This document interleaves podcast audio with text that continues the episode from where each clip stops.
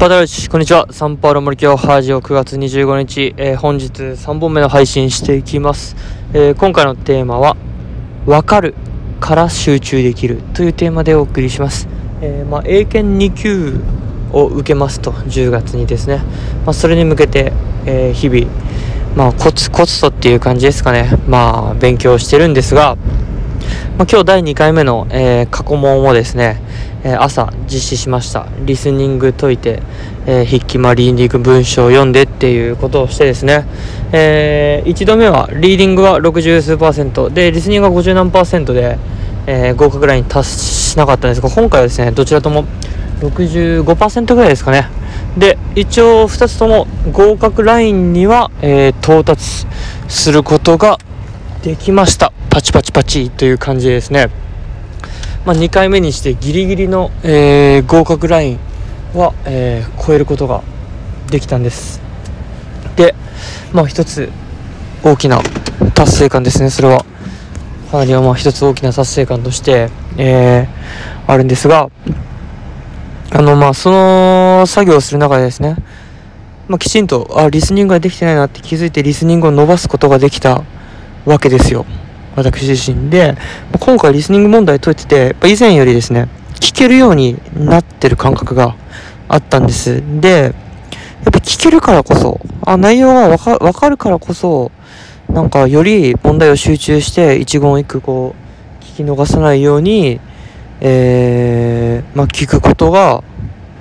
できた。で、えー、きちんと正解を導くことが、えー、より高い確率でできたからこそ、まあ、前より、えー、得点が上がってきたのかなと思います。なのでやっ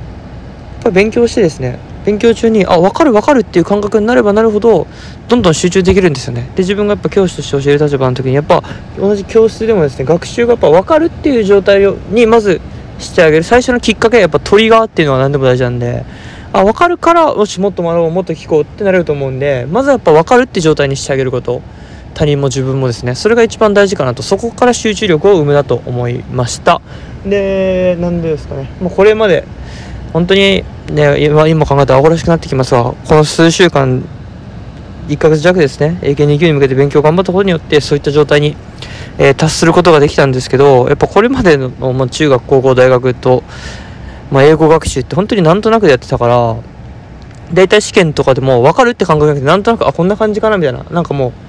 100%絶対こうだからこうみたいな感覚になれずにずっと問題解いてて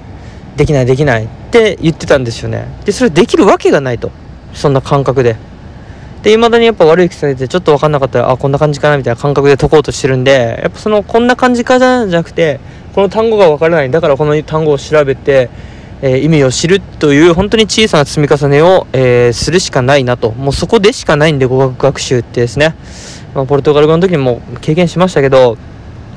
まあ、より数字で現れる試験なのでですね、ポルトガル語はそういう試験を、えー、取ってませんし、受けてもなんとなくやってきたんで、やっぱ取れてなかったわけですね。なんとなくで、その会話とか、あの辺はノリでいける部分はあるんですけど、やっぱり、はっきりとですね、数字で結果を求められる世界になると、やっぱなんとなくじゃ確実な成果出ませんので、やっぱこの62、3%の合格率満足して多分本番こけるんでこの調子は。やっぱり最低でも試験までにですね過去問を、えー、80%以上できる状態に、えー、伸ばさなきゃなと。でそのためにはですねこっからが甘くないなと。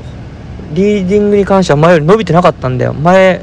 止まってるんでやっぱ熟語量単語量が足りてないと。だから一個一個そこと真摯と向き合って、えー、つけていく。単語力。